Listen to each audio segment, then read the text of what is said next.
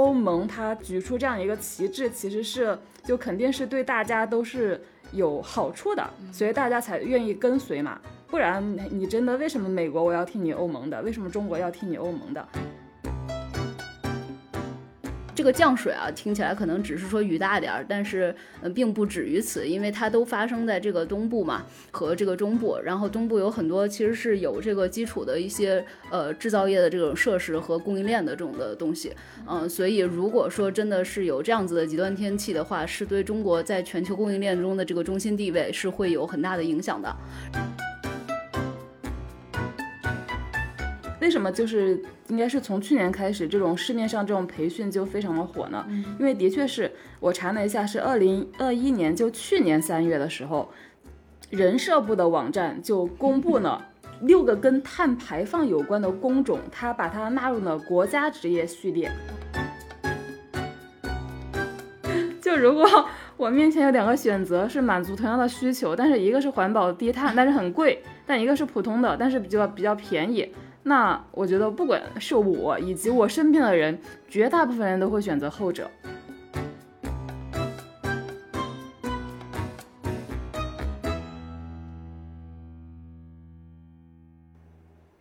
欢迎大家收听本期《不爱学习》，我是小剖，我是舒阳。我们这档播客相信教育要回归到人的本身，才能帮助每一个人面对不确定的未来。我们会用满满的好奇心去探讨当下有意义的教育议题，去观察和分享当下最有趣的教育实践。今年的夏天呢，咱们国家的中东部地区出现了自一九。六一年开始有完整气象观测记录以来，综合强度最强的高温过程，不少地区都出现了持续时间长的超高温情况。而我们所在的北京呢，虽然并没有同步感受到南方人民经历的火炉一般的天气，但最近正值九月，往年呢这个时候已经逐渐降温，成了一个天凉好个秋的时节。但是今年呢，却又被热浪杀回了一个回马枪。极端的气候让和全球气候变化有关的话题也又一次热了起来。而我们不爱学习这么。一档播客在小天的带领下聊了这么多期的情感话题，基本上还是从我们的生命经验出发。那这期呢，我们也想挑战一下自己，逼着自己做一做调研和学习，再关心关心大事儿大局，聊一聊全球变暖这个大问题。呃。有一点荒谬啊，但大家可以接受一下。就是我们两个对这个话题怎么研究，基本上就代表了一个小白对这个话题从零到一的一个了解的过程啊。然后我们就分享一下。那先说说咱们关于气候变化这么一个大话题，都各自查了一些什么样的资料吧。小编直接退出。那我先来说一说吧，就是因为我确实是完全不懂气候变化这个话题，所以呢，我甚至都不知道查资料的时候从何查起，我就找了一些，就是嗯，在网上看到就是聊这个气候变化这些书里面比较这个给对小白友好的这样子的书，然后最后呢，我选了一本书叫做《碳中和时代》，啊，然后这本书呢，它的副标题叫《未来四十年财富大转移》，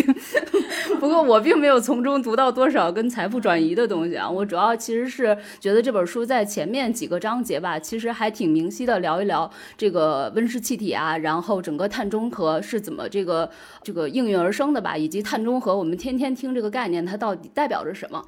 我先说一下这个关于温室气体的一些数据吧。就是温室气体呢，主要增加其实是体现在工业革命之后，因为在此之前，基本上我们就是人类社会就是对这个大气排放出来的这种这个气体呢，基本上都是能够自体回收的啊。所以从这个工业革命之后呢，因为有了很多这种化石燃料什么的，所以就开始急剧的对这个这个地球吧，造成了这个深度的这种的这个输出。然后呢，人为造成的这个二氧化碳的浓度呢，在工业革命之后增加了多少呢？就是根据美国的 NASA 观察的数数据，二零二一年四月份的二氧化碳浓度已经达到了四幺六 ppm 啊，这个数字 听起来真的是完全不知道它等于什么，反正就是非常浓吧。然后关于这个气候变化的科学研究呢，也是在全球范围内有一个最高的研究组织的啊，它叫做 IPCC。叫做政府间气候变化专门委员会，这个机构呢是由联合国发起的一个跨国的研究机构，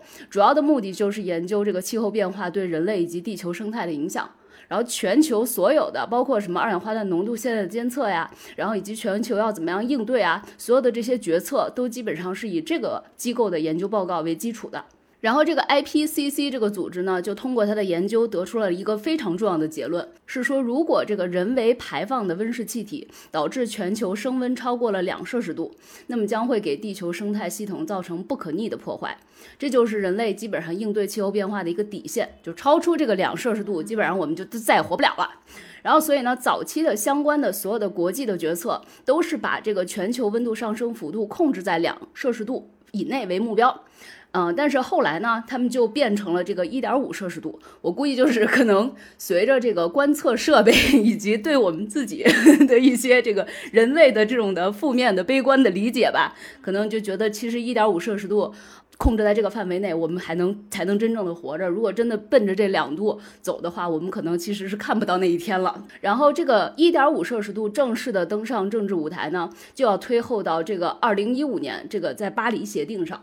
之后呢，各国的政策行动之中也基本上是按照这个目标在制定一些相关的各个国家的这种的政策，所以我们要记住这个这个数字，就是一点五摄氏度。前面说的那个二氧化碳浓度什么四一六 ppm 那不并不重要，但是这个一点五非常重要。然后需要特别注明的是一个什么事儿呢？就是当前的这个温室气体浓度已经导致了全球平均温度上升了多少呢？上升了一点一摄氏度。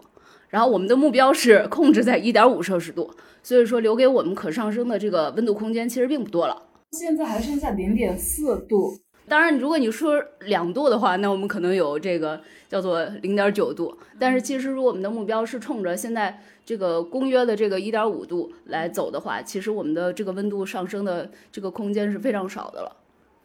然后呢，这个因为气候变化非常容易陷入一个就是工地悲剧嘛。所以要达成就是说大家都不超牌的这个共识和行为，其实是非常难的。所以应对这个事情呢，就出现这个联合国来组织一些，比如说单边呀或者多边的一些这个协商，来一起奔着这个方向努力。一九九二年的六月份，联合国在巴西举行了一次叫做联合国环境与发展大会的会议。这个会议上呢，其实是通过了叫做气候变化框架公约，叫做 UNFCCC。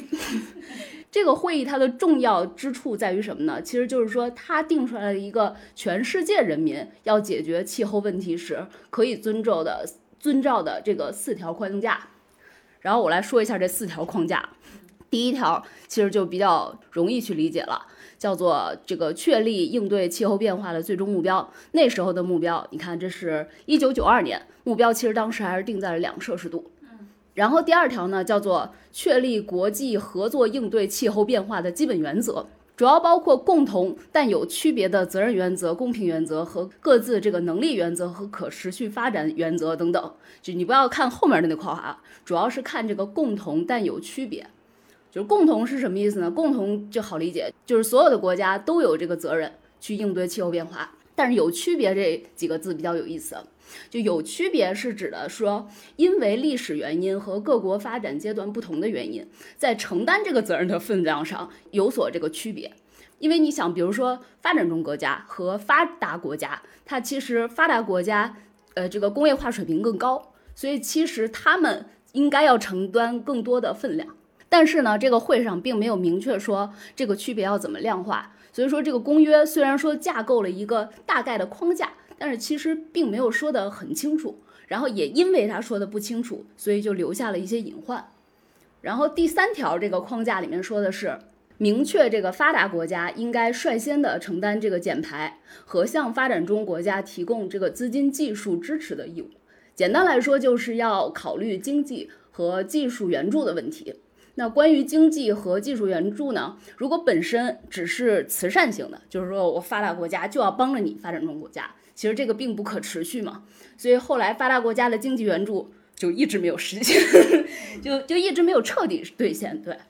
然后第四条呢是说这个承认发展中国家有消除贫困、发展经济的优先需要。比如说你去想象一些那些真的是还在贫困之中的一些发展中国家来说，如果你给他们压迫说你就是要坚持这个呃解决气候变化的问题。罔顾说你的人民可能现在还吃不上饭呢，啊，这其实是不公平的。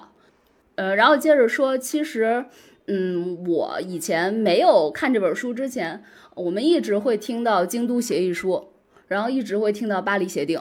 就反正一看到什么什么气候变化的新闻啊，或者这种公号文章啊，就会看到这种相关的内容。嗯，一直以来我也都没好好搞明白这京都协议书到底是说了点啥，然后巴黎协定到底说了点啥。这本书里面也有讲，就是说这个一九九七年在这个日本京都通过了这个京都协议书，当时是规定了什么呢？是规定发达国家为了实现减排的目标，一方面呢可以内部实施减排。另外一方面，可以通过发展，就是帮助发展中国家来减排，然后获取相应的减排权，来实现减排的目标。啊，这其实你可以理解成京都协议书，基本上就是一堆发达国家，他们坐在一起，然后去讨论怎么能够这个解决气候问题这么一个事儿。这个这个协议也有一定道理，是在于发达国家，它一般来说的普遍技术是比较相先进的。所以它利用这个化石能源效率其实是要比发达国呃发展中国家肯定要高一些嘛。在这个能效高的基础上，如果再来提高能效，它的减排成本是很高了的。但是发展中国家就是比较粗放的一个形式，所以比如说这个发达国家如果想要投资这个减排的项目，它同样花一百块钱，在自己身上可能只能减少一吨的排放，可是如果它投资在发展中国家，就可以减少可能十吨。甚至五十吨的一个排放，就相当于用一个比较市场的形式去鼓励这些发达国家，呃，用这种形式把这个就为这个地球整个地球做贡献吧。但是这个京都协议书一路走来也并不是一帆风顺的。就首先呢，九七年签京都协定书呢是美国一手引领的，但是二零零一年的时候，这个小布什就当政了，然后呢他就直接退出了这个京都协定书。但京都协定书呢是要求签约国家需要满足数量超过五十五个，而且占当时这个一九九零年总排放量的百分之五十五以上，才可以叫满足生效的条件。那美国咱们可想而知是碳排放量的大国，它退出的话，这效果肯定就要大打折扣了。所以说，这京都协定书是直到零五年才满足了生效条件。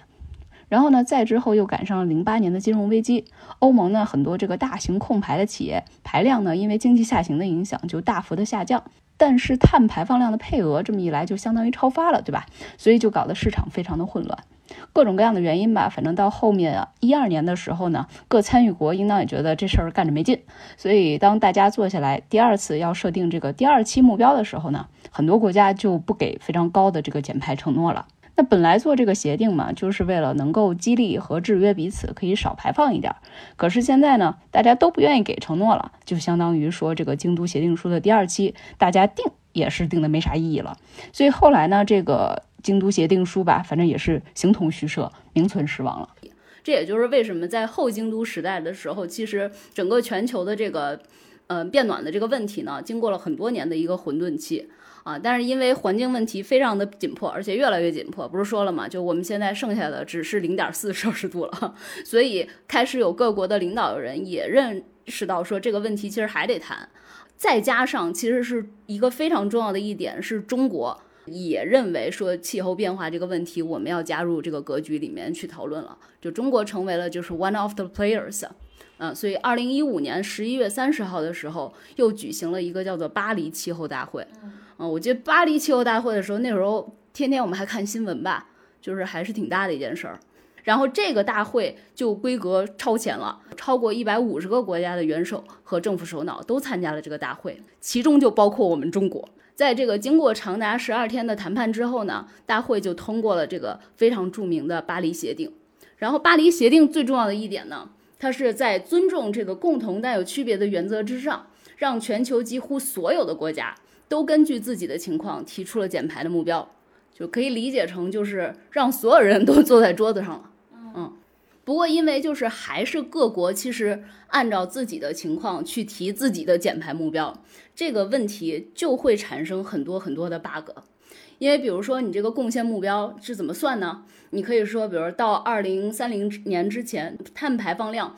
相较于我如果不做任何减排措施的情况下，我能减排百分之多少？但这其实是非常主观的一个目标，对吧？就是你不做任何 减排措施，到底意味着是多少呢？这个东西是你定的。然后再比如中国的一个方式是怎么定的呢？中国是说到二零三零年，单位 GDP 排放量相对于基准年减少百分之多少？这基准年听起来还比较 make sense，但是你跟 GDP 挂钩，跟这个 GDP 挂钩以后呢，就不确定性也很大，对吧？就是还有很多很多各种各样的比较主观的这种的情况，都在各国提出自己减排目标的时候会出现。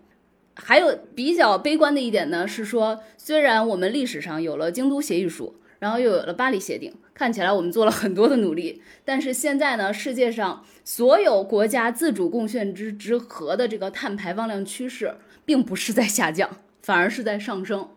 啊，与这个巴黎协定中两度以及一点五度的这个目标基本上是南辕北辙的，啊，所以可以说就是即使在巴黎协定上，大家。更多的可能是说一起定了一个美好的愿景，可是还需要很多更积极的一些减排的措施。然后再说一下碳中和吧，这个词儿我感觉就是近两年来特别火吧。最先提出来碳中和的这个目标的这个国家，就反正也并不是我们中国，而是这个减排的一个急先锋，就是欧盟。欧盟提出来说要在二零五零年之前实现碳中和。它就成为了这个首个宣布碳中和的国家经济体。截止到二零二一年五月，就去年五月，已经有超过五十九个国家承诺了这个碳中和的目标，其中呢包括中国、美国这两个巨大的 排放大国。这个碳中和的这个目标，呃，很多很多这个国家啊都提到了这个二零五零年。为什么呢？这个二零五零年其实是有原因的。啊，是因为这些目标呢，主要是基于这个前面说的那个 IPCC，记得吧？就是那个大家都信赖的 那个联合国的那个研究的组织，就是这个 IPCC 发布了一个特别报告。这个特别报告呢，预测了说到这个二一零零年实现这个将温室气体上升幅度控制在一点五摄氏度之内，就需要我们在二零五零年之前这个前后吧，实现这个全球的净零排放。呃，净零排放这个东西是什么意思呢？净零排放并不是说我们就不向大气里面去排放这个温室气体了，而是说这个大气中排放的温室气体和大气中吸收的温室气体基本上是相等的状态，这一进一出嘛，就是抵了啊，所以这个叫做净零。根据我们国家的碳排放权交易管理办法，温室气体都包括什么呢？就可能我们第一直觉想到的是二氧化碳，对吧？但是其实除了二氧化碳以外，要做到这个全球的净零排放，其实温室气体还有各种各样其他的一些东西，比如说甲烷啊，比如说一些什么这个氢氮碳化物啊、氢氟碳化碳化物等等等等这些东西就比较涉及化学知识，我们就不多说了。或者说碳中和的那个碳，就我们说这个碳，它其实可以理解成为是温室气体，然后有一个概念叫做碳当量，其实是把所有的温室气体。根据一个什么标准换算成二氧化碳，所以大家会在有的有的那个新闻里会看到二氧化碳碳当量这个概念。其实你可以理解成为，比如说我今天烧了一吨煤，排放的其实不只是二氧化碳，还有其他的温室气体，但它把这些气体换算成等于排放了多少的二氧化碳，然后这是一个就能够比较标准的衡量的一个叫做指标吧。所以，其实我们通常说这个碳中和的这个碳，你可以理解成为温室气体，也可以理解成为被换算成这个碳当量的温室气体。对对对对对，而且一般来说，如果要被换算的话，那个东西一般对全球变暖趋势的影响会更高。就比如说二氧化碳。呃，因为它是一个当量式的一个单位性的一个存在嘛，就二氧化碳，如果它对全球变暖它的这个影响是一的话，那么可能这个一吨甲烷造成的就是二氧化碳的二十五倍，嗯，所以它可能就是有一个叫做全球变暖什么前值这么一个东西，叫做 GWP 啊，这个值可能就叫二十五，呃，就其他那些温室气体它的 GWP 都非常的高，嗯，就二氧化碳相比之下反而还是比较温和的这么一个气体。对然后如何实现碳中和呢？这里就涉及了非常多的化学知识，我只是小小的可以给大家 介绍一下，就是因为我们现在的这个全球温室气体的排放数据啊，基本上是都我其实是没概念的啊，就听到这个数据叫五百亿吨，其中呢约这个百分之八十其实是来自能源使用造成的排放，也就是我们说的这个燃烧化石燃料产生的排放。剩下百分之三呢，是来自工业生产的时候，因为一些化学反应造成的那些温室气体的排放。它可能主要就是前面舒阳说的那些，可能要换算成这个呃碳当量的那些东西。比如说有百分之十五可能这个是来自于甲烷啊，呃，这个甲烷会在一些这个工业反应的时候，比如说煅烧呃石灰石，在水泥行业或者说这个钢铁行业，焦炭作为还原剂的时候产生的一些排放，就这些呃这些这个温室气体的排放也会有一部分啊，这是百分之三的一个贡献量。还有呢，就是比较有意思的一点吧，就是这个甲烷这个气体啊，就是反刍动物肠道 发酵产生的排放也很高，就是比如说牛。就是为什么好多这个做这个这个环保卫士都说我们要少吃牛肉，嗯，对，就是因为 牛是属于这个反刍的这个这个动物，它产生的这个甲烷排放其实是非常高的，啊，剩下还有一些呢，就是一些烈性的这个温室气体的这个排放，来自于可能有一些，比如说是农业化肥的这种的生产和使用，然后包括有一个叫做氢氟碳化物，它主要是制冷剂生产和这个使用时候产生的一些呃泄漏。还有更多的一些都是一些什么半导体生产啊，然后还有什么高压开关啊，这这这制造的时候一些绝缘介质啊什么的，这些化学呃这这化合物基本上我连名字都 念出来很麻烦，所以就不一一介绍了。啊，然后可以说一下这么多的温室气体，它们我们要实现碳碳排放的这个中和的话，能够怎么做？它总体的一个实施路径其实可以分成几块来看啊。比如说这个前面说的能源的这个碳排放，就是原先不是这种化石燃料嘛，那我们接下来就要做的一个路径是把所有的这种的耗能设备就改成电，那这个电呢就来自于风、光、水、核，然后当然考虑到一些这个燃料电厂。它肯定的淘汰是有经济性的嘛，它不可能说我们一下子就是说我们不用火电了，我们不用这个不用这个化石燃料了啊，所以肯定这些电厂需要逐渐的去更替，在我们不久的将来，对我们一个直观的影响，嗯，就是我们家里的燃气的这个炉具，现在不都是燃液化气嘛，就以后的话就会改成一个叫做电炉具，就基本上有一些嗯公寓，像我知道那个东直门那边有一些公寓。呃，外交什么的那种的公寓，他们都会用电磁炉，呃，电电炉具，因为因为说其实百分之八十的那个碳排放都来自能源使用造成的排放嘛，对，那其实就是非常非常大的一个变化，就是需要改变一个国家的能源结构嘛，对，就比如说燃煤要改成是其他的，中国应该现在主要还是燃燃煤发电吧，对，我记得，嗯，对，总体的这个趋势呢，就是说对这个呃能源的这块呢是。将其他的这种的耗能设备就改成用电，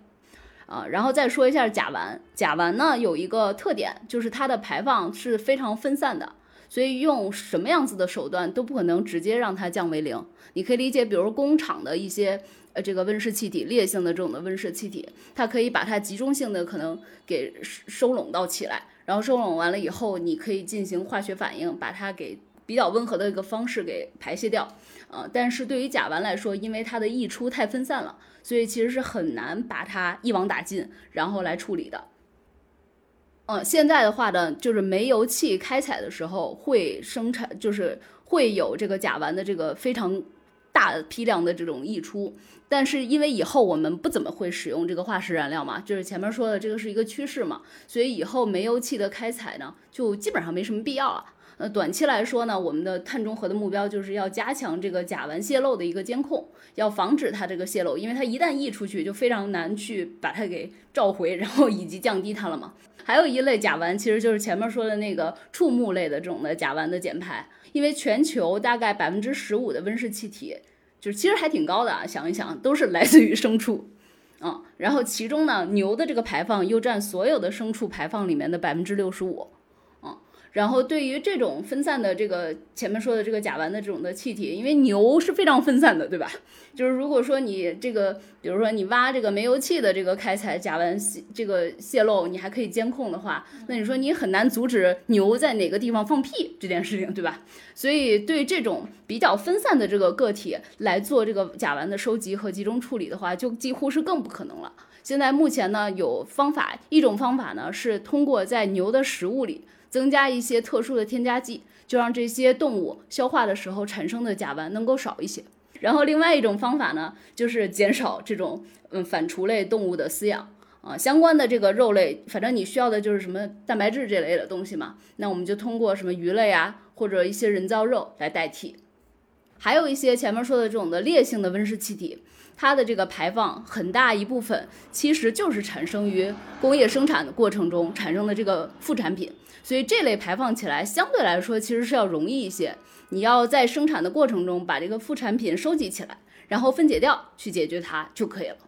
最后可以多说两句这个碳中和在各国的这个路径吧。就是欧盟的话，肯定就是对碳中和这件事情一直是走在一个嗯前沿这么一个水平吧。他们甚至也把这个气候变化法写到了自己的法律里面。美国呢，它的碳中和路径如果相比起来的话，如果说欧盟是一直以来的好学生，那么美国的碳中和就相对来说比较激进。前面也说了，就是小布什其实是退出了京都协议书嘛，特朗普上台之后，他也退出了巴黎协定。嗯，就是后面说那个巴黎协定，然后拜登呢是这次上台以后 又以最快的速度重返了巴黎协定，就有一种这个我要迎头追上的这么一股劲儿，嗯，然后他在这个节能减排上面的设定也都在目标上现在是非常的激进的，比如说他设定说到二零三五年就要实现百分之百的清洁电力供应，现在是百分之多少的清洁电力供应呢？嗯，我没有去查，但是肯定离百分之百这个目标还相去甚远。我不说别的，我当时在美国的时候，呃，用的炉子都还是燃气炉，就是液化气的这种的燃气炉嘛。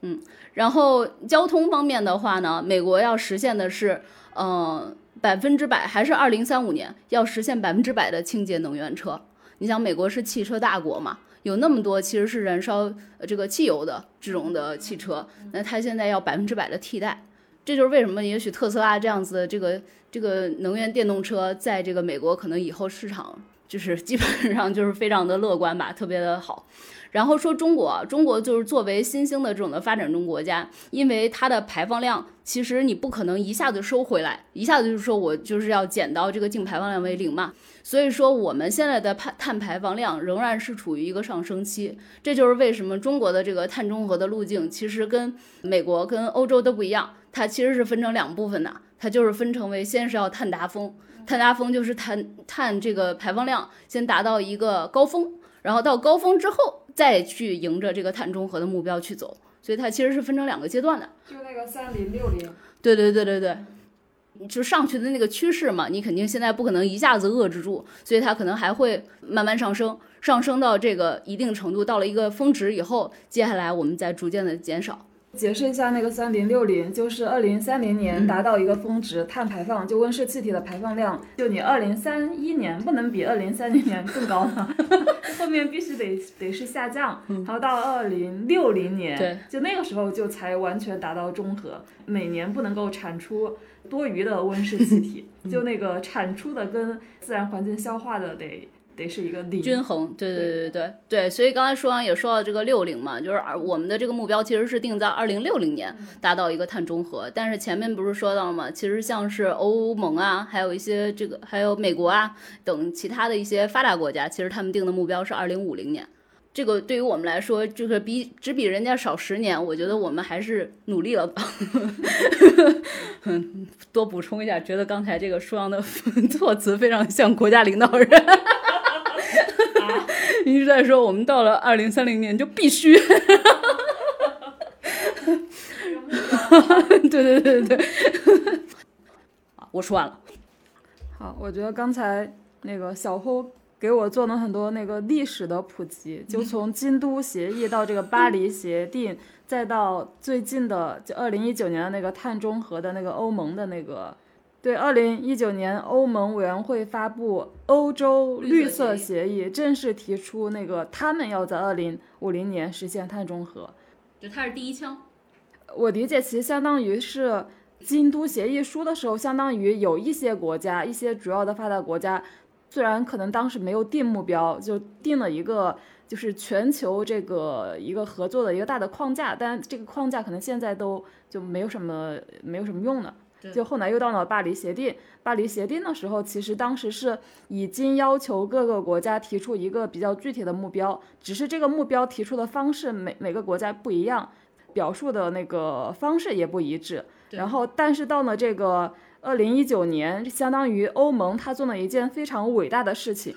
就是他提出了碳中和这个概念，所以每个国家它都是以碳中和为一个目标，只是每个国家它根据自己的情况实现碳中和的长短不一样。比如说，我记得德国是最那什么的，德国是提出二零四五年我就要实现碳中和啊，像中国就可能久远一点，到二零六零年实现实现碳中和。但不管怎么样，就碳中和已经成为了大大家一个共同的目标，只是这个时间的不一样。就相当于全球这么多的国家离这个共识越来越近，至少是在这个话语体系上，大家都使用了碳中和这么一个概念啊。所以我觉得这可能真的是非常难得的一件事情。你看，全球这么多的国家，它竟然能够达成这样一个共识，而且这个共识就是因因为每个国家它肯定都是有自己的经济利益嘛什么的。可能这还是体现了人类的这个文明跟合作的这么一个高度吧。嗯，它可能其实跟经济也是有高度相关的嘛。因为比如说像欧盟，就是打响第一枪以后，他会说这个呃，把这个气候变化法写到法律里面，然后还会有一个边境的一个调节机制。呃，就是比如说你出口到欧盟的这种的商品，呃，如果没有达到这个碳中和规定的这些数据的话，那么你就要这个多交这个关税。嗯啊，所以从经济角度上来说，呃，只要绝大多数的国家确定了都站在一个正确的道路上，其实这应当算是大势所趋。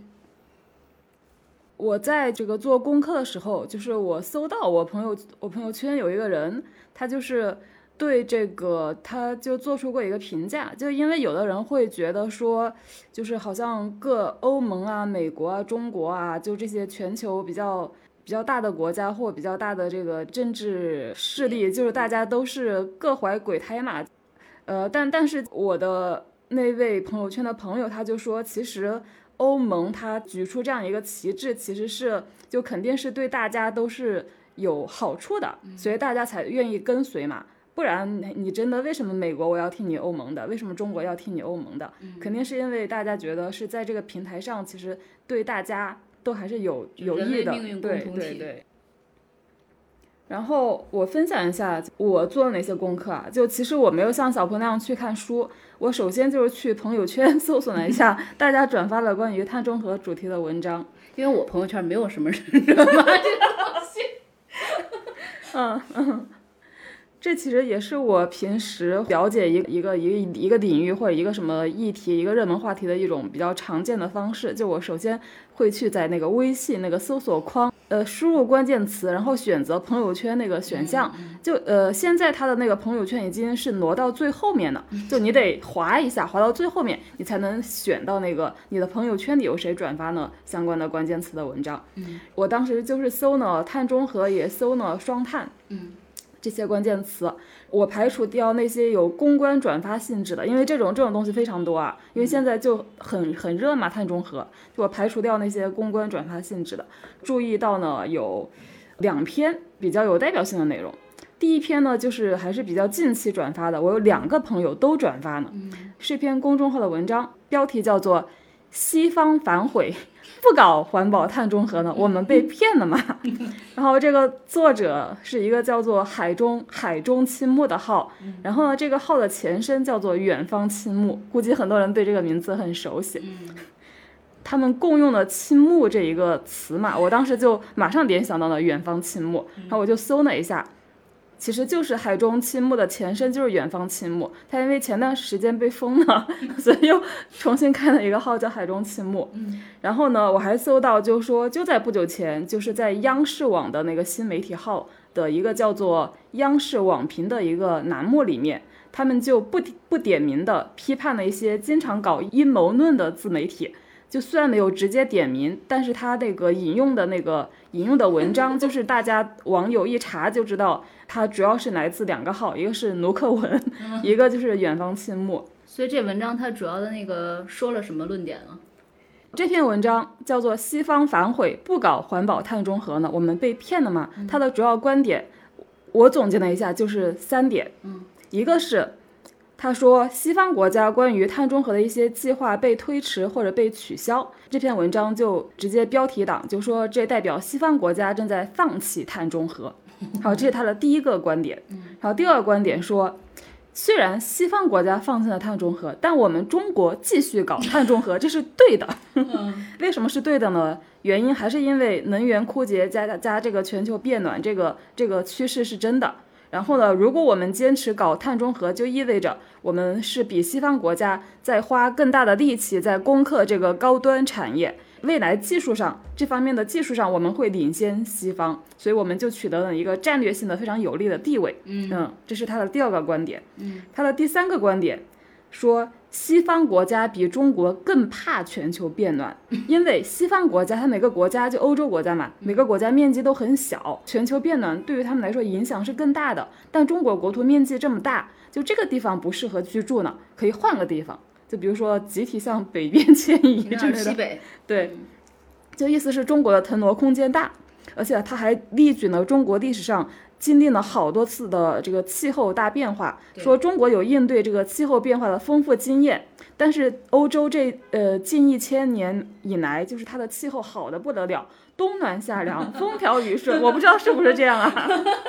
但反正他是这么说的。他说，所以当全球变暖来临的时候，欧洲国家就会变得非常的脆弱。所以他最后那个结尾的那个诺点就说，中国这个千年国运要到来了。然后。然后我我有两个朋友圈的好友转发了这篇文章，并且他们转发的那个呃姿态也都非常的相似，他们都说这篇文章很好玩，就我也不知道他们的意思是赞同还是不赞同，嗯。然后呢，我看完这篇公众号之后，就反正他那些观点就我刚才说的嘛，我觉得唯一值得去确认一下的，就我刚才说的第一点，就他他引用的说一些西方国家推迟或者取消了碳中和这个的计划。然后我就去查了一下，然后他引用的最主要的一条就是说，德国他宣布这个在二零三五年在能源行业实现碳中和的目标就是被废除了。但其实呢，就是这条新闻已经被辟谣了，就说德国本来从来也没有定过这个目标，德国其实一直就去年的时候，德国就宣布呢自己要在二零四五年实现碳中和嘛。然后关于这个在能源行业二零三五年实现碳中和的目标，其实只是他们的一个，就可能曾经被提出的一条，但是后来就这一条从来就没有真正的形成过一个正式公开的一个一个政策的目标或者说正式的文件，就所以所以就其实这个就是也是嗯就不存在的一个一个消息。然后他还引用了就其他的一些动态的消息，就包包括是今年因为那个天气很热嘛，就欧盟一些国家不是说又重启燃煤啊什么的，嗯，就反正就是他他们就搜集了一些这样子的新闻，然后就得出一个结论，说欧洲国家已已经放弃了碳中和呢。呃，我觉得就其实这这种这种新闻就是。呃，就西方国家，他们在政策制定上，它肯定会有一些拉扯的嘛。就是这个碳中和到底要多快实现，到底是激进一些还是缓和一些？就每个政府肯定也是在内部会有一些拉扯的。然后，所以我觉得像这样的新闻，它只是把一些负向的信息和动态就搜集起来，然后营造了一种啊，好像欧欧洲所有的国家都在放弃碳中和的一个效果。就其实就只是为了为了写这种文章而写，嗯。所以我觉得这个就也不需要太多的讨论，就大家也不要觉得欧洲它真的就这么容易放弃碳中和，嗯嗯。而且其实欧洲相当于也有已经有了一个先机嘛。如果我是欧盟国家的话，其实我也不会想要放弃的，对不对？不过他其实说唱衰这个西方国家，其实我觉得主要是为了说我们国运来了。对 对对。然后我就觉得有意思的是，要是放在五年前，像远方青木这样的号，他他可能会说全球变暖就是欧美的骗局，用它来制约中国的。嗯，他可能会直接是这么说。但今天他写这种文章的时候，他就会说 碳中和是对的，就即便他们放弃了碳中和，我们国家也要依然去坚持碳中和。就为什么会有这样的转变呢？原因很简单嘛，因为碳中和已经是一个国策了，是中国的国策，就那肯定这样的号，他要他要跟对这个紧跟这个国策嘛，嗯。然后其实我还专门去那个政府网站上去查了一下，去那个环境生态部，现在是叫这个部吧，生态环境部，嗯，的网站上查了一下，查了碳中和这三个字，他们最早出现是在什么时候？我查到的是二零一九年的五月份，当时那个生态环境部他就发了一条文件，是一条指导性的文件，是对大型活动的碳中和的一个指导文件，嗯，就相当于说。比如说大型活动，你可以理解成为，比如说奥运会啊、亚运会啊，或者说一场什么，就这种东西。就说，就当时就提出说，我要在大型活动上进行这种试点，我要这个大型活动的这个这个主办方，他去承诺，我办这场大型活动，我是实现了碳中和的。嗯嗯，但具体是怎么个实现的方法，其实我也我也没没太去研究。但说明，我觉得是在二零一九年的时候。中国政府较为其实积极的响应了，基本上对对，但它可能只是一个以这种试点的形式，就是说我没有正式提出来，但是我以这种去管理、用管理大型活动做一个试点，就是去推行这个碳中和的这个思想。呃，这是二零一九年的时候，嗯，然后中国政府明确提出碳中和，其实就去年吧，我记得，嗯嗯嗯。好，然后为什么中国？会这么很积极的去跟着欧盟去走这个碳中和的这条路呢？我觉得我啊，就是作为一个嗯前 财经记者的这个判断，就是我觉得其实本质上还是因为在这个经济低迷的这个时代，就是一个国家它是需要这种强心剂的，碳中和就是一个强心剂，可能另外一个就是元宇宙。对，就你必须给大家一个方向嘛，嗯，就不管是产业的方向、产业升级的方向，嗯，就大家投资的方向也好，就你一定要是国家，你要给出一个方向的，嗯。哎，我其实想补充一句，就是我在做这期的功课的时候，还去那个。得道上看了那个徐奇玉，不是他经常会解读一些智库的那种的报告嘛？然后他也好像是解读了一个麦肯锡公司出的一个报告，那个报告就叫做《亚洲气候危机与应对》。呃，然后主要呢其实是说了一下这个气候变化对中国的经济会造成的几重冲击。他说这个第一重是极端的降水和台风会更加的频繁。尤其是对一些这个中国的沿海地区，它可能会发生这个台风的灾害的可能性就会增加很多。嗯，然后中部和这个东部发生极端降水的事件也会高。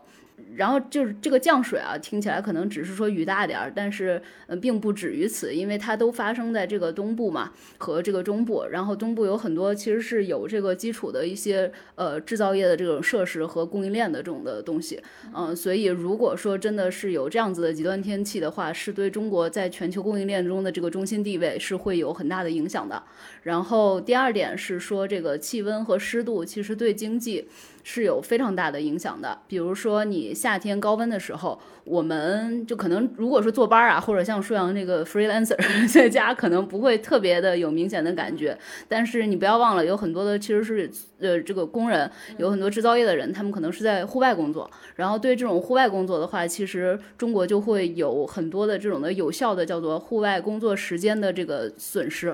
啊，所以这个损失的话，在二零二零年的话，它的年损失大概是损失掉了百分之四点五。而到二零三零年的话，因为我们前面也说了嘛，这个呃全球升温的这个趋势还会逐渐增加，到二零三零年就会增加到百分之六，到二零五零年的话，可能增加了百分之八点五。啊，这些其实都是会跟 GDP 挂钩的。啊，它每一笔损失都可能是造成这个一万亿或者说一点五万亿美元的这个量级的这种的 GDP 的损失，所以这也是一个特别大的一个数字啊。当然，很多人可能前面就是刚刚舒阳说的，就是比如说前面那篇文章，就是说中国幅员辽阔，对吧？就是一个地方不行，咱们换个地方住。就就从农业上来说，可能会有望成为这个气候变化的净受益者。但是因为毕竟我们不是只有农业嘛，所以就是还是要就是兼顾一些这个制造业啊，还有其他的一些经济发展。尤其比如说像是北京、呃不是天津啊、上海啊、广州啊这样子的这种的一线的大城市，这么多年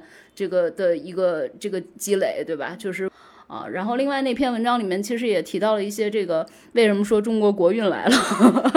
就是说为什么坚持碳中和，中国跟国运来了，他就说到了一些产业升级的问题，比如说说这个中国，嗯，它在这个全球清洁能源的供应链上面其实是扮演一个非常关键的角色，比如说这个锂电池，锂电池现在价值链上面的这个锂和钴这种两种矿物的开采和精炼加工这些东西，在精炼上面，其实中国的水平大概是精炼能力站在这个世界上的百分之六十一和七十二，这其实是非常惊人的。然后如果说这个是开采精炼的话，那其实加工环节的话也是很惊人。嗯，除了这个以外呢，可能还有比如说太阳能光伏，因为前面不也说了，就是我们可能以后不会那么多的用化石燃料嘛，那你要收集电的话，可能就从这个光伏来这个转电，对吧？然后按照这个供应链来看的话，这个供应链最上游的两个部分呢是这个多晶硅和晶圆的一个生产，这两个生产的话，它的准入门槛是很高的。然后中国呢是生产了世界上百分之七十二的多晶硅，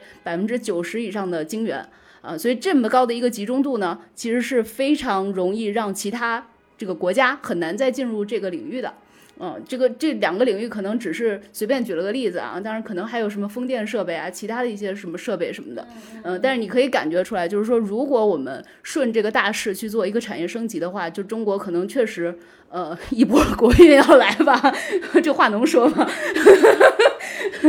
就确实可能这个就是我们这个什么五千年之大运，对对对，是，就我肯定是外行啊，就是这两天查一些资料，就有，就我觉得有的时候就是这个，嗯，事实是什么不重要，大家相信什么更重要，所以呢，现在就是大家都需要碳中和，所以碳中和就肯定就是它是一个。我们不容错过的一个大运，实体元宇宙。好，刚才说呢，呃，我看到呢，搜到的第一篇文章，然后我还搜到了第二篇文章。这篇文章是是我的微微信朋友圈一个活跃在产业界的一个学者转发的，但是他其实是今年四月份的一篇文章，它的标题叫做《专访联合国环境署前官员蒋南青》。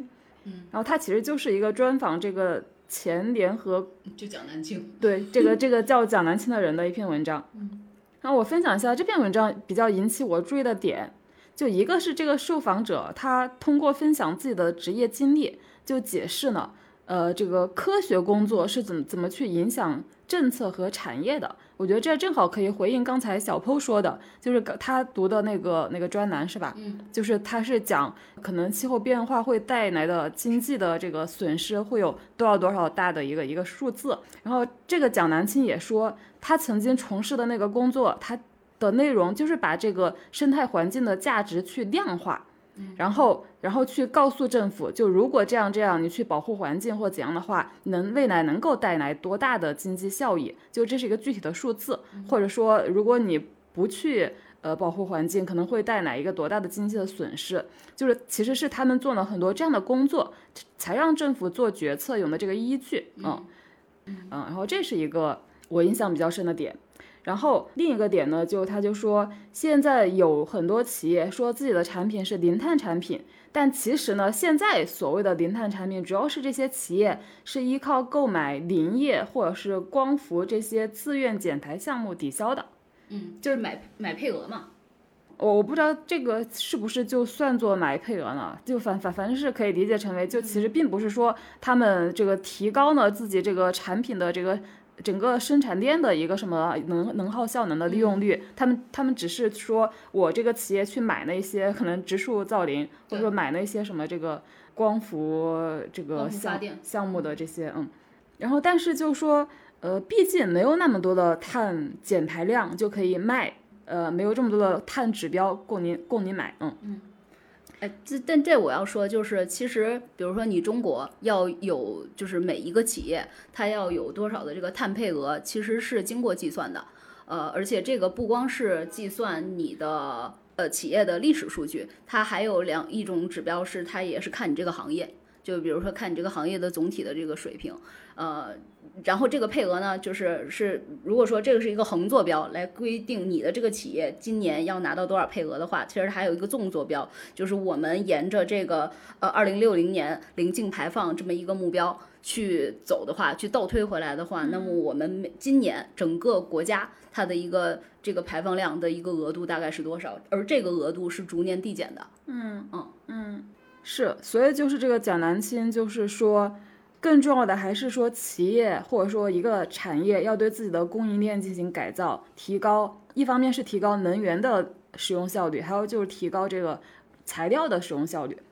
呃，就这个是从供应链上面的改造。然后另外一个方向其实就是对消费者的影响，因为供应链的改造其实是一个更加长期的一个事情嘛。嗯。但是呢，现在马上就能做的事情，就其实任何一个企业都马马上就能做的事情，就是最大程度的去激励消费者做出更节能减排的消费选择。嗯。最简单的，就大家能够体会到的，就现在很多外卖平台都直接就让你选择你要不要那个一次性的筷子。对对对。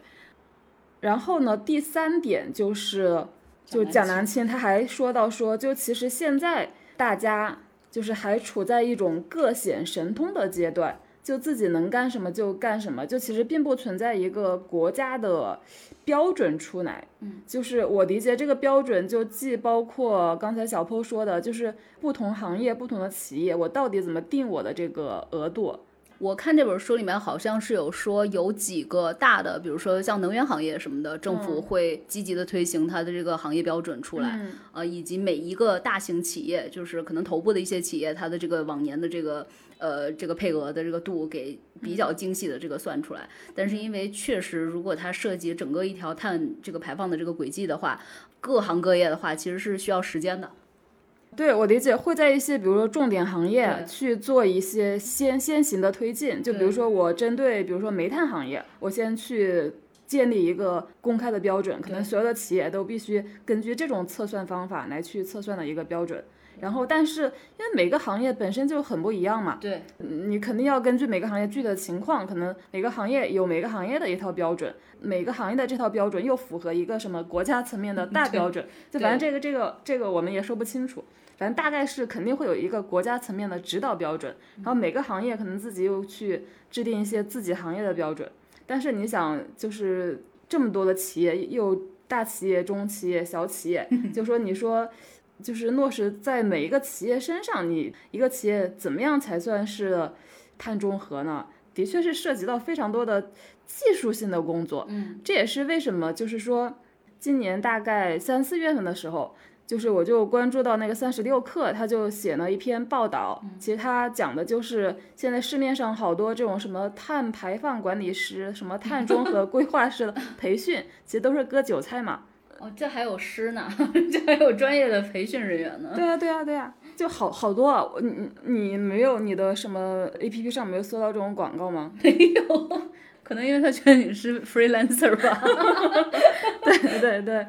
我理解，就好像每个企业都需要有一个会计一样，可能未来每一个企业都需要有一个这种碳排放这个的会计，就帮他去算我这个企业。对，我觉得 make sense。对，嗯嗯，对对，所以就是这成为一个非常大的一个就业的范围。哦，但是我理解你的意思，就是说，因为现在还没有办法把各行各业都有一个比较明确的一个标准和准确的一个对，就相当于这这个标准完全离离推出可能还比较远，但是市面上就已经有培训这种东西的这种职业了，所以他可能只会学一些基础的会计理论，他不会学会计理论，他可能只是会学一些刚才就你介绍的那些东西。我可能马上就要迎来我人生的第二曲线了。就后来确实，就那篇报道也说，就现在的市面上的这种各种什么碳排放管理师啊、碳中和规划师，他是没有任何职业资质认证的。嗯，就他只是就跟你任何一个人、任何一家公司，你都可以开一个这样的培训班，然后收个什么几千上万块钱。然后这这其实就是提醒大家说，虽然这是一个一个一个赛道，或者说一个很热门的方向，但你不需要这么急着的进入。我觉得都可以观察，但是现在没必要现在就去 上这些课。嗯嗯，可能等政策更加成熟了之后，可能国家层面说不定的确会推出一些有这种就是职业资质认证的一些培训，就就类似于一个什么注会考试呀之类的。嗯嗯嗯，确实，因为前面不是也说了嘛，就碳中和变成了一个我们的。嗯，可以说是政治正确加大势所趋吧。我包括我看这本书，就是《碳中和时代》的时候，因为它我也说了嘛，副标题叫做“未来四十年财富大转移”。我也看了豆瓣上的一些这个点评吧，有些这个豆友就在说，就是看看了。好，这个把这本书都看完了，然后觉得这本书是一个很好的一个科普书，嗯，确实就是对小白很友好。可是我翻遍了也没有找到说我这个如果做这个呃碳行业的这个创业的话，我到底要从哪儿做起？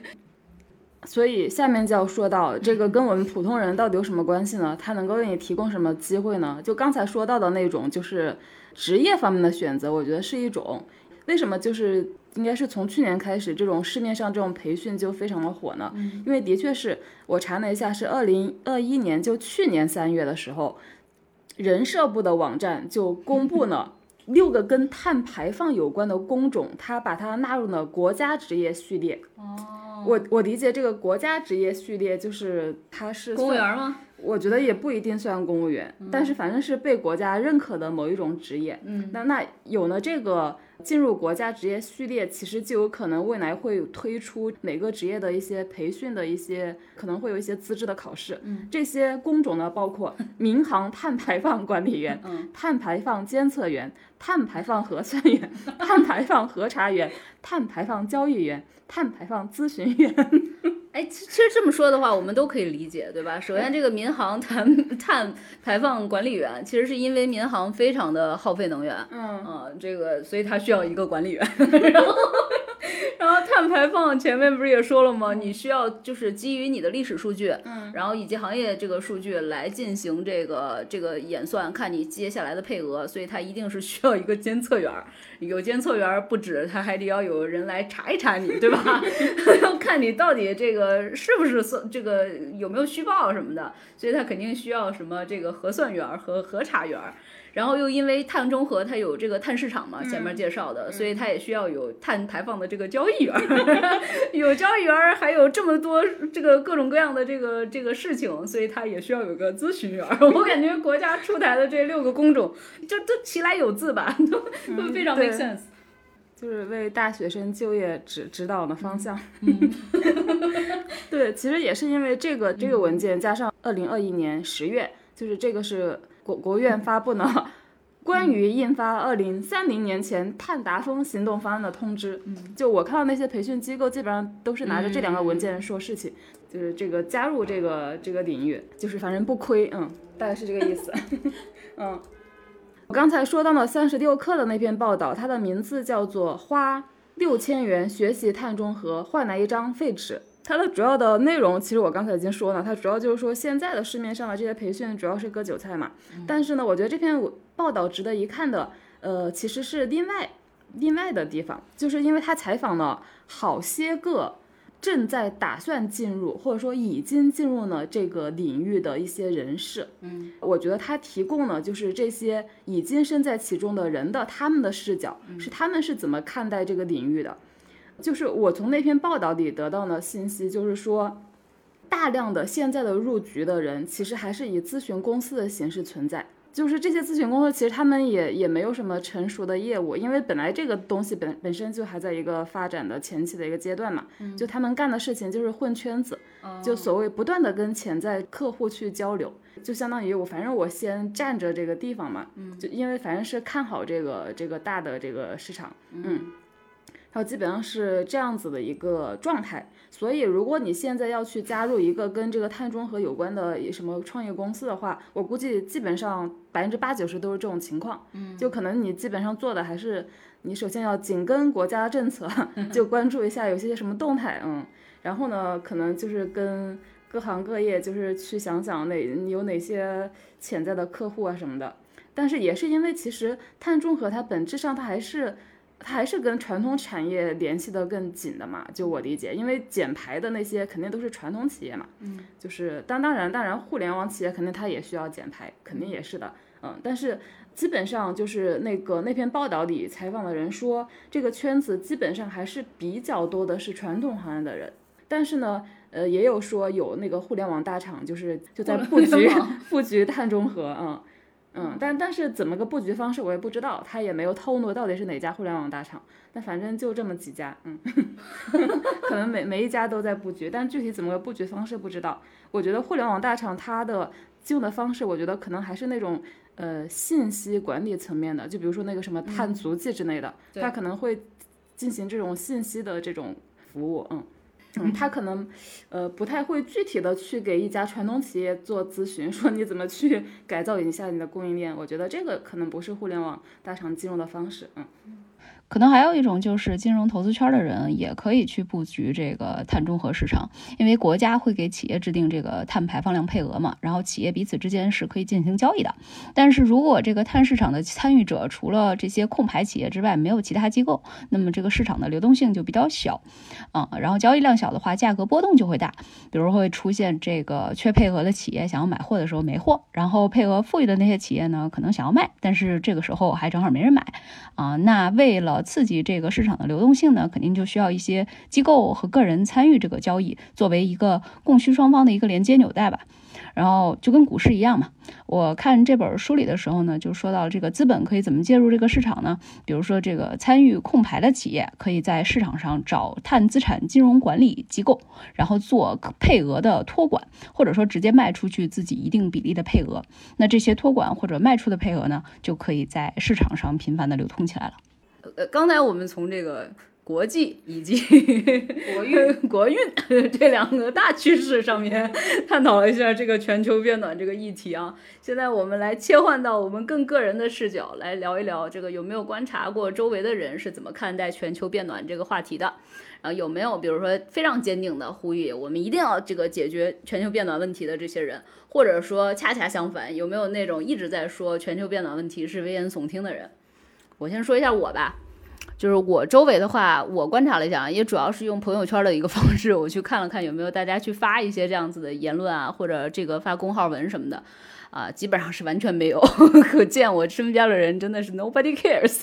就是，嗯，我在查这期的时候，因为我发现我周围没有什么这样子的人嘛，所以我就去网上逛了逛，然后确实也看到了一些比较有代表性的言论啊。呃，这个分几个派别，比如说我活不到那一天了，所以这件事情基本上就和我无关了。再比如说，这个发达国家碳排放超标了这么多年，现在就用环保这些议题来抑制发展中国家的发展。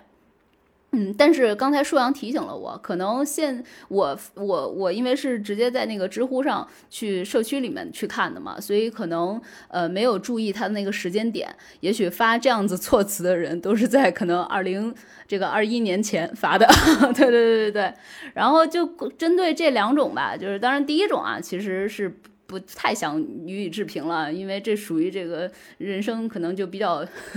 就是人生得意须尽欢的这种。他觉得反正他也可能不想生孩子了，然后人类的命运和后面的发展都跟他无关了那种，所以就不想说什么了。然后第二种的话，其实有一定的道理啊。前面不是说小布什退出京都协定书了吗？其实那阵子小布什就经常是拿中国说事儿的，说这个中国也是碳排放的大国，只不过中国不是发达国家罢了。啊，那中国碳排放量有多大呢？补充一个细节，就是二零零五年中国就超过了美国，成为了世界碳排的第一大国。但这事儿你其实想一想，也确实不太公平，因为我们虽然说现在碳排放量大，但是我们实现工业化才多少年啊？要按照共同但是有区别的这个框架原则来说的话，咱们肯定得先消除这个贫困，解决这些问题，对吧？不过不管怎么说吧，这个说西方国家用环保议题来遏制中国经济发展的，主要就是就这个事儿在说事儿。当然，我们现在已经全面脱贫了啊，而且已经积极的加入了这个巴黎协定，碳中和呢也已经成为了国策。所以，可能互联网上以后再用这种观点唱衰的人，我相信会越来越少的。嗯，然后呢，我我其实也想了想，就是说，就算我们现在已经不是在主流，我们去。看这个问题啊，就是中国现在我们就说是已经全全面脱贫了嘛。但是如果我们切换成自己的视角，变成那些非中国的其他国家的立场，也许也可能对这个发达国家抑制发展中国家会有一些更 咬牙切齿、深恶痛疾的这些解读。因为现在全球碳排放量前二十的国家里面，呃，还有谁呢？还有这个俄罗斯，有印度，有印度尼西亚、越南，呃，澳大利亚、伊朗这些国家，其实全都通通没有提出碳中和的目标。虽然前面都说了有一百多个国多多个国家，其实都提出了碳中和，呃，但是并不是说所有这些碳排放量。高的国家里面都提出了这件事情，然后其中俄罗斯、澳大利亚和伊朗呢，是因为他们是化石燃料的输出国，所以全球的碳中和对他们的化石燃料出口其实是重大打击的。然后呢，俄罗斯还认为，我不知道是俄罗斯真正认为还是说怎么着啊？就俄罗斯就是认为这个气候变暖，嗯，是从某种意义上来说可以增加他们国土面积的一个方式，对，国土耕地耕地面积嘛，因为。就跟你刚才说的，就是我们可能可以去挪到北边住，是一样的道理嘛？就俄罗斯的话，因为西伯利亚什么的，对对对对，所以俄罗斯从就是不管是政治说还是反正说，不管说是化石燃料，还是说这个气候变暖以后他们的耕地面积的增加，其实都属于这个呃。看好这个气候变化，所以说俄罗斯这个国家呢，对于这个气候议题的整整体的态度是比较消极的。那其他剩下那些国家呢，可能更多的是在工业化进程中艰难前进的国家，就比如说前面举的这个印度啊、印度尼西亚，还有越南这样子的国家，对吧？他们呢，可能现在还并不具备中国一个能源转型的技术储备以及基基础设施。哪怕说我们中国，我前面也说了嘛，就比如说我们从这个呃化石燃料转到这个我们清洁能源。其实也是需要这个呃时间的这个迭代和这个呃积累的嘛，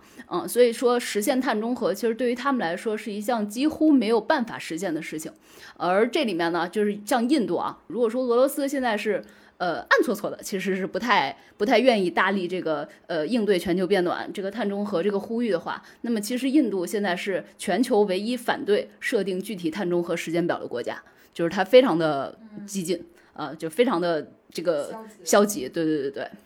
然后再说回这个其他的一些言论吧，我看到的在网上的，呃，也是比较奇葩的，有点像刚才舒阳说的那些文章了。就比如说中国古代温度升高的时候都是盛世，然后什么温度降低的时候都是乱世，所以我们的国运要来了，因 为因为这气候要升高了。或者也说这个，因为西北有这个暖湿化的倾向，所以全球变暖是利好中国的啊，就是就是其实是一样的道理啊，就是我们往西北走，对吧？就这些呢，就确实我就属觉得前面也已经说了嘛，就是属于比较片面的看待问题了。呃，总体来说的话，我看了这么多言论以后，我有一个什么样子的感觉呢？我就觉得气候问题，你如果刚见一个朋友啊，就是 刚见一个陌生人，你就别跟他聊这个话题，因为这个话题其实不太经得起聊。就是聊多了的话，它能暴露很多你的世界观、人生观以及政治立场的这种的问题。嗯，所以你可以聊天气，但是不要聊气候问题。嗯，就这个比较敏感，而且一说就是说出来一堆。嗯，然后这一堆后面呢，你总有自己各种各样的一些理由，呃和观点去支持，就比较复杂吧。对我看完了以后，只能说觉得，其实全球变暖，我小时候上小学的时候，应该教科书上就有在说呢。嗯，但是我会觉得，我的感觉就中国人其实整体还是会。对这种议题不是真的那么关注，嗯，虽然中国人也很有这种大局观啊，但我是我们，对啊，但我会觉得我的同龄人啊，或者是比我更大的，就他其实这种意义上的社会责任感其实没有那么的强烈，嗯，就我觉得本质上还是因为这两年，就他真的变成一个国策之后，就大家才就真的去关注呢。因为它好像代表着一种趋势，一种机会。嗯，回到我上大学那个时候，就十多年前，就关于全球到底有没有在变暖，它确实是一个就在事实层面就一直在被争论的一个问题。甚至有的科学家会说全球在变冷，嗯，在变得越来越寒冷。但因为我也不是专业人士嘛，我也无法去对他们的那些论据去一一去做考察，所以我也没有一个自己的判断。呃，而且这个事情确实离自己又很远，所以我很很长一段时间就是一种不太关心的态度。嗯嗯，而且我觉得就那个时候，就作为一个消费者，就假设就有有的人可能会说我要去买环保产品，但是一直在我的观念里面，环保产品就是很贵的产品。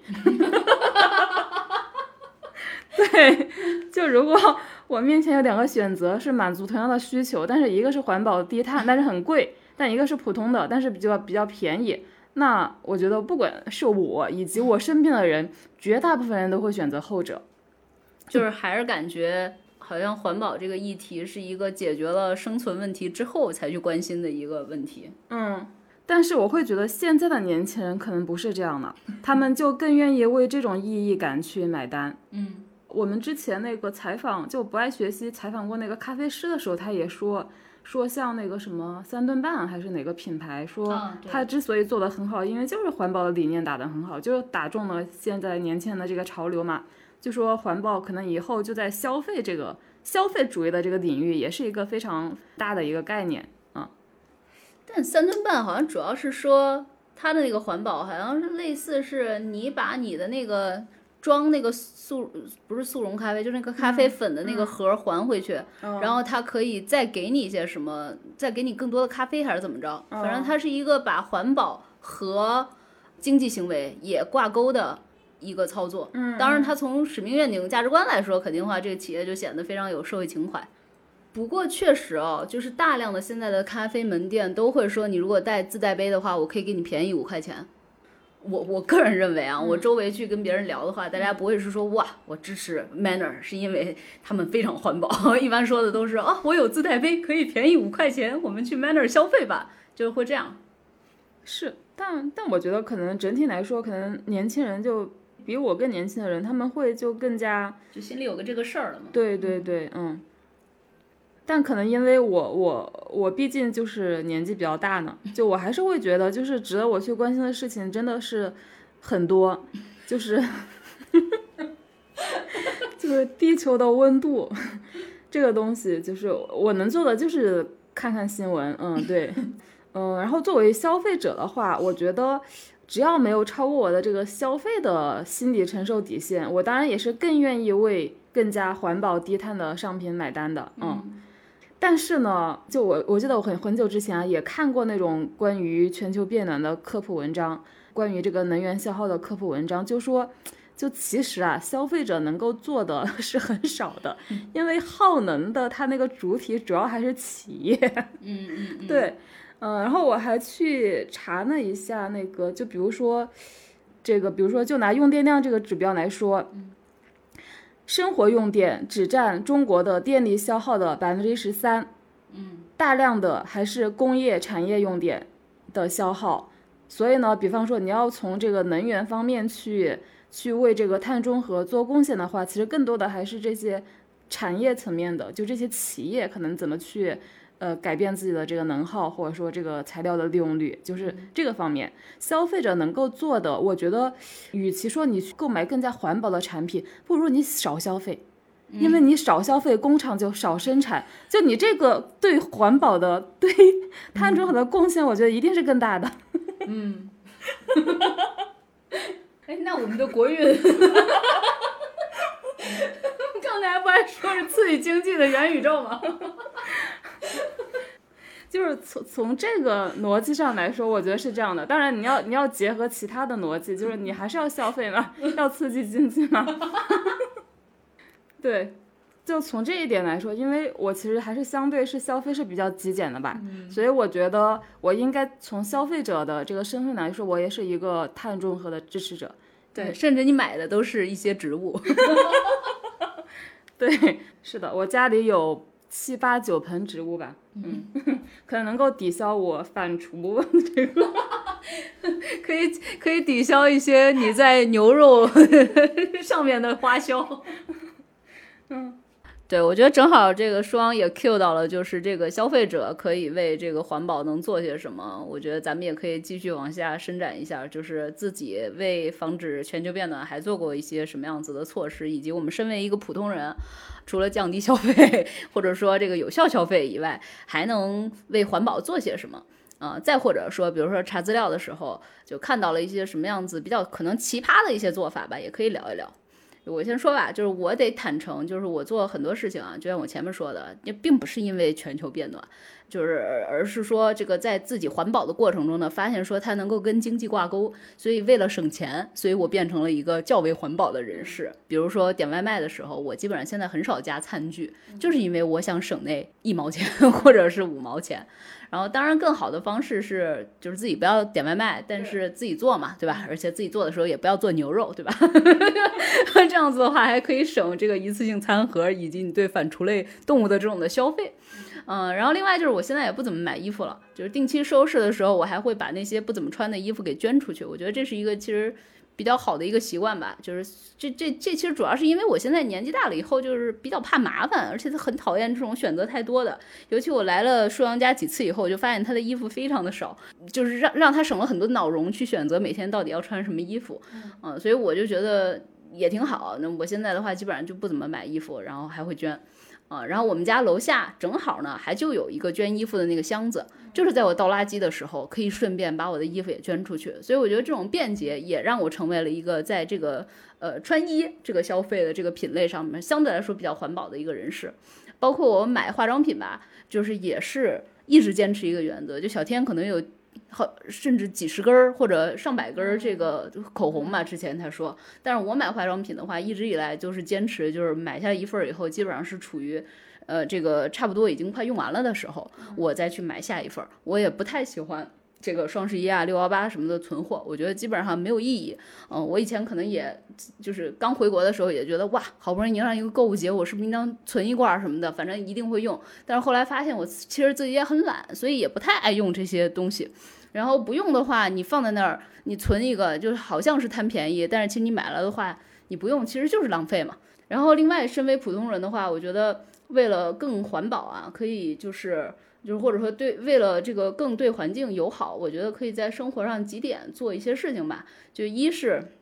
就饮食方面啊，可以尝试用电磁炉去 代替这个这个液化气。啊，呃当然了，就是如果说你们家因为以后前面不是要 Q 到了吗？说以后也许我们会有这个改装，呃，就从这个液化气变成我们都用这个电磁的这种设备了。那我觉得如果有人来上门给我改装了，我肯定不会有异议的。虽然说其实我以前也体会过，就是用那个电的那个火，呃，就是电的那个，其实你会觉得做中国饭有一点别扭，呃，因为中国喜欢爆炒。啊，然后喜欢火很大嘛，对吧？而且我们又非常讲究那个火候。但是你用电的那个时候，比如说一档、二档、三档、四档啥的，你对那个感觉就有有有一点怪。嗯，我我觉得我们要适应这种趋势啊。如果说真的哪天剧本会上门来给我改装了，我肯定是说举双手赞成，赶快给我装吧。啊，然后另外吃饭的时候，你就可以减少牛羊肉的一些食用啊，不，确确切的说，其实是牛肉的这个食用，然后增加这个鱼类、鸡肉这这种的这个日用的一个比例。呃，而且吃这样子的蛋白质，其实某种意义上应当是要比吃牛肉更健康吧？我想啊。然后另外就是出行，出行的话可以更多的乘坐一些交通工具，就不要随随便便的打车。就我这个习惯非常差啊，因为美国打车特别的贵，所以我回国以后我就觉得中国打车不那么贵，所以我出稍微远一点的门啊，嗯，就比如说我从欢乐谷要到北医三院。这种我就习惯打车，因为我觉得就好远啊，好麻烦。要换乘地铁的话，要好多好多次转乘。然后包括特别近的这种，比如说 我从欢乐谷来到平乐园，也就是舒阳家里边来录制的时候，我也会习惯打车，因为我觉得我坐个地铁可能也两块钱，我打个车过来可能也就是九十块钱，所以感觉还好。嗯，然后做这期的时候，就今天。我还是打车来的，但是我是拼车来的，就是我觉得这个好像从心理上面来说，我慢慢调整啊，因为就是确实也比较难改变自己的习惯，但是我可以从意识上就是决定说，哎，那我今天要拼一下，然后我今天可以早一点出发，因为我要为这个拼车腾出一些时间。然后另外一条就是我看到大家可以关注一下这个消费品里面的一些碳足迹，比如说我查这个 Allbirds 这个品牌，就是它那个球鞋品牌，它其实是会把从材料到制作、养护、回收整个平均释放出来的二氧化碳，呃，和普通球鞋。制作的过程中排放的二氧化碳这个量，呃，做到自己的这个标牌上，做到自己的这个品牌的这个这个商品的这个详情页上，嗯，所以其实是相当于就是告诉你，我这个品牌其实是更 environmental friendly，更对环境友好的，嗯，当然了，就是因为这种东西，首先啊，Allbirds 这个球鞋品牌呢，它对环境很友好，但是就像舒阳说的，它很贵，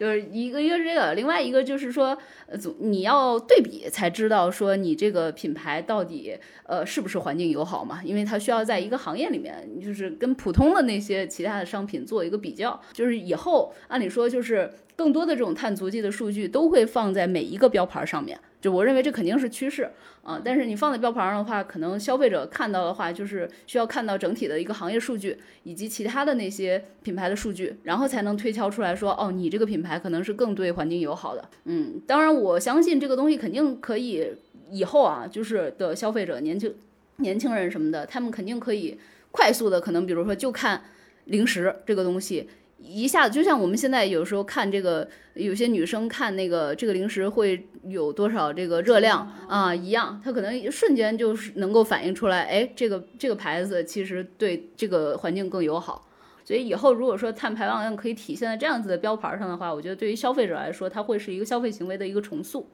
嗯，然后现在其实做的比较好的是家电。啊，因为就是咱们国家的这个家电的这个能耗等级制度是从二零零五年就开始实施的，然后所以现在所有的这种家用电器和燃气具都贴上了能耗的这个等级标识的。啊，所以如果你去买一些这个，比如说热水器啊或者啥的，其实你都会去对比，而且包括它的 sales，它的销售员也会跟你说，我们这个更节能减排，对吧？所以在家电这个行业里面，我觉得已经开始了，而且大家也是比较习惯的接受了这一套。嗯，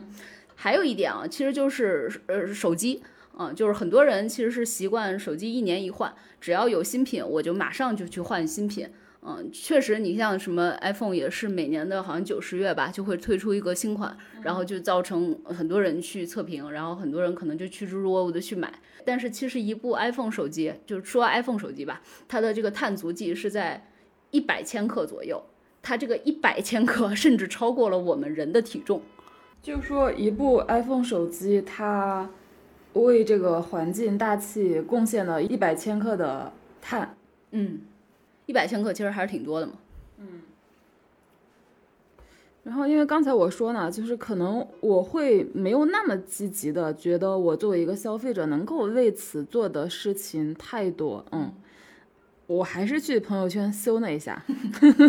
就看看别人在在自己身上做了什么。然后我搜到有一个微信联系人，他就说自己他在家里用的是太阳能发电，就他对自己家里的供电系统进行了改造，就他不用。一般的那个电，他用的是自己他自己买了这个太阳能这个板，对对对。然后他就说，其实只要夏天不吹空调的话，都是电力都是够用的。但一到夏天吹空调就有点不够用。哦，嗯，我不知道他他家是在哪，就我估计可能是那种乡下的房子吧，因为我觉得一般你在城市里住商品房，可能不太方便做这种供电系统的改造吧。但但是我在云南的时候看到，的确有很多小区，它就是统一的有这种太阳能的供电系统的。嗯，新疆估计也比较容易吧，就是因为太阳能非常的。对对对，是。所以就如果你又很喜欢动手的话，可能也可以考虑一下改造一下你们家的供电供电系统，用太阳能供电。嗯然后呢？可能可能我还是对一些对自己要求特别苛刻的环保主义者，其实我还是有一点点不能理解的。我想举一个例子，就是我有一个在欧洲的朋友，他告诉我，就他的身边的一个朋友就特别关心全球变暖的人，就他平时擦嘴、擤鼻涕不用一次性的纸巾，而是用手绢，所以他每天都要清洗手绢，把手绢插在那个兜里面。我每天要去洗自己的手绢，我觉得这种行为我这辈子都不可能做到。哎，但是你可以理解，就是现在也，尤其西方有一些那种环保主义的那种女性，她们就不用那种月经的那种棉条，然后她们也不用月经的那种我们用的这个卫生巾，她们用的是那种可以洗的，就是像尿介子一样吧？我觉得。就是你穿着一个像内裤一样的东西，但是这个内裤呢，你是可以洗掉的。哦哦，啊，对，其实就相当于减少这些一次性用品的使用嘛。嗯。但我觉得我还是挺依赖一次性用品的，特别是纸巾。对我我我觉得我是没有办法想象我自己去买那样子的卫生裤，我觉得好麻烦啊。且而且我还是觉得，就是可以从产业上进行改良，比如说这种回收啊，就是现在不是有很多就是纸的在回收吗，就这种是不是都是可以从产业上去改良，而不是用 消费者消费者消费者这么委屈自己？对，当然当然这这可能也是个人的一种偏好吧，有的人觉得就是我这么做的话，我会更加安心，嗯嗯。对，我觉得可能每一个人他都有自己认为更方便，以及自己认为更麻烦的那些偏好。比如说，你这个朋友的朋友，他是每天。可以接受不用纸巾，但是一定要用手绢的一个方式。他觉得这件事情没有给他带来多少麻烦，但也许他频繁的更换手机 也说不定。就是你不知道他在哪一块等着你。就是如果是完全那种特别特别严苛的那种的环保主义者的话，那我也会觉得，就我很 respect，但我也会想，就是你这一辈子到底能为这个全球变暖能够能够省多少呢？就当当然了，这种行为还是很让人钦佩的啦。就可能还是像你前面说的，要从一些产业结构上面，或者说这个呃更清洁的这种的、更高效的使用能源的这种的呃上层去把这个问题给解决。好，那这期播客咱们就先聊到这儿。听友们如果还嫌不过瘾，可以在评论区留下你的问题，或者关注我们的微信号“不爱学习 Pod P O D” 那个 Pod，加入我们的听友群，更多的讨论在我们活跃的听友群里。再见，拜拜。